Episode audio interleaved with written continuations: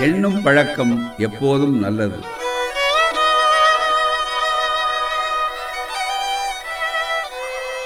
எண்ணுதல் அவசியம் நம் அனைவர் வாழ்க்கையிலும். கருத்துக்களை அசை போட்டு சிந்திப்பதற்கு எண்ணுவது ஓர் சீரிய முறைதானே. அதை பற்றி அல்ல இன்றைய சிந்தனை. நம்மிடம் எவ்வளவு நெருங்கிய நண்பராயினும் உறவுக்காரராகவும் நாம் மதிக்கக்கூடிய பெருமக்களானாலும் அவர்கள் ஏதாவது பணிக்காக நம்மிடம் பணத்தை தருகையில் எண்ணி வாங்கி வைப்பது அவர்கள் முன்னிலையிலேயே சிறப்பானதாகும். சிலருக்கு கூச்சம் உண்டு. அவர் முன்னால் நாம் எண்ணி வைத்தால் அவர் நம்மை பற்றி என்ன எண்ணுவார் என்று குழம்பிய சிந்தனை காரணமாகத்தான் அந்த கூச்சம் அது தேவையற்றது. தந்தை பெரியார் அவர்கள் பணத்தை என்னிடம் கொடுப்பார்கள் பல பணிகளுக்காக. அல்லது சில்லறை நோட்டுகளை கொடுத்து கரன்சி நோட்டினை பெறுவதற்காக அப்படி ஐயா அவர்கள் கொடுத்தவுடன் அதை அப்படியே எண்ணி பார்க்காமல் நான் எடுத்து சென்றிருக்கிறேன். இரண்டொரு முறை எனது நடைமுறையை கூர்ந்து கவனித்த ஐயா அவர்கள் என்னை அழைத்து நீங்கள் பணத்தை இப்படி எண்ணாமல் எடுத்துச் செல்லும் பழக்கம் சரியானதல்ல இதை மாற்றிக்கொள்ள வேண்டும் என்றார்கள். நான் மிகுந்த தயக்கத்துடன் ஐயா அவர்கள் எண்ணி கொடுத்த பணத்தை தாங்கள் முன்னிலையில் நான் மறுபடியும் எண்ணினால் தங்களை சந்தேகப்படுவதாக ஆகிவிடாதா? அதனால்தான் அப்படி என்றேன். அட பைத்தியக்கார அது அப்படி அல்ல. எண்ணும்போது நானே கூடுதலாகவும் தவறி எண்ணி இருக்கலாம் அல்லது ஒரு நோட்டு குறைத்தும் கூட எண்ணி இருக்கலாம் அல்லவா? அப்படி இரண்டாவது முறை நீங்களும் எண்ணுவது நல்லதுதானே?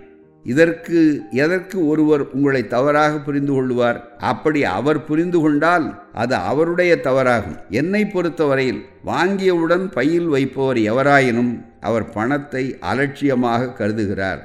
பொறுப்புணர்ச்சியில் சிறிது குறைவான பழக்கத்தை உடையவர் என்றுதான் கருதுவேன்.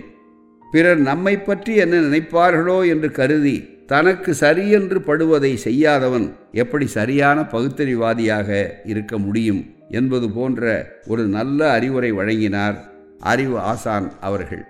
அதிலிருந்து நான் பணத்தை எண்ணுவேன். நான் பிறரிடம் கொடுத்தாலும் தயவு செய்து எண்ணிவிடுங்கள் என்று சொல்வேன். அவர்கள் எண்ண கூச்சப்படாமல் இருக்கும் முன்பு நாமே முந்திக் கொண்டு சொல்லிவிடுவது நல்ல முறையல்லவா? அறிஞர் அண்ணாவின் நல்லதம்பி திரைப்படத்தில் நகைச்சுவை அரசர் கலைவாணர் என் எஸ் கிருஷ்ணன் அவர்கள் ஐம்பதும் அறுபதும் என்ற ஒரு சிந்தனையை தூண்டும் சிறு நாடக பகுதியையும் இணைத்திருந்தார்கள் பலரும் பார்த்திருப்பீர்கள். கலைவாணரிடம் அவருடைய மைத்துனர் பாத்திரம் ஏற்ற திரு சி. எஸ். பாண்டியன் என்ற பழைய நடிகரான இளைஞர் வீட்டுக்குள் நுழைந்தவுடன் இவர் கேட்காமலேயே அத்தான் நம் ஊரில் மளிகை கடை வைத்திருக்கிறாரே பக்கத்து வீட்டு பரமசிவன் செட்டியார் அவர் கிட்டத்தட்ட திவாலாகி வருகிறார். ஏகப்பட்ட நஷ்டம் என்பார்.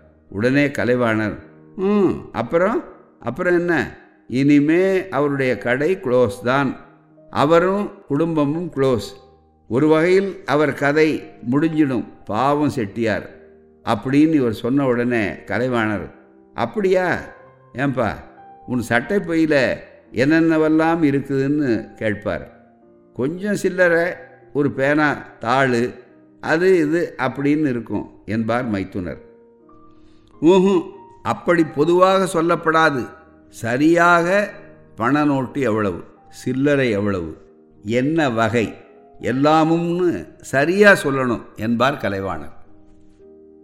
ஏங்க அத்தான் அதை எப்படி அவ்வளவு கரெக்டாக எண்ணி வச்சுக்கிட்டு சொல்ல முடியுமா என்று அவர் எதிர்கேள்வி போடுவார்.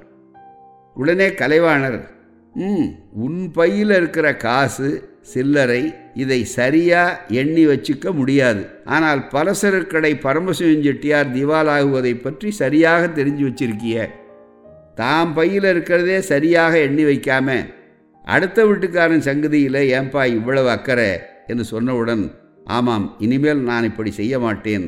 பையிலே எவ்வளவு நோட்டு எவ்வளவு சில்லறை உள்ளது என்று சரியாக எண்ணி வைத்திருப்பேன் என்று சொல்லுவார். நம்மில் பலரும் அதுபோலத்தான். பையில் பரிசில் எவ்வளவு பணம் உள்ளது என்பதை எண்ணி பார்த்து கொள்வது எப்போதும் நல்லது. எவரையும் எண்ண சொல்வது நல்லது. பணத்தை சேமிக்க கூட அது உதவிடும். நம்மிடம் உள்ளதை கூடுமானவரை பெருக்கிடவும் உதவும். செலவை சுருக்கினாலே அது புது வருவாய்தானே. தொண்ணூறு தொண்ணூற்றி ஐந்து ரூபாய்கள் சில்லறை நோட்டுகள் சேர்ந்தவுடன் தந்தை பெரியார் அவர்கள் அன்னை மணியம்மையாரிடமோ அவரது உதவியாளர்களான நண்பர்களிடமோ தயங்காமல் பத்து ரூபாய் இருக்கிறதா? கொடுங்கள் என்று நூறாக்கி ஒரே நோட்டாக வாங்கச் சொல்லி வைத்து கொள்வார்கள். இது தெரிந்து அம்மா சில்லறை நோட்டுக்காக தற்காலிக கடன் தர தயாராக வைத்திருப்பார். தனக்கு நன்கொடையோ வழிச்செலவோ யாராவது பணம் தந்தால் முதல் வேலையாக அதே நேரத்தில் முன்பு வாங்கிய சில்லறை கடனை ஐந்து அல்லது பத்து போன்றவைகளை உடனே திருப்பி கொடுத்து விட்டுத்தான் மறுவேலை பார்ப்பார். அப்படியெல்லாம் சேர்த்ததுதான் அறக்கட்டளையாக மலர்ந்தது மனித பணிகளாக படுத்தது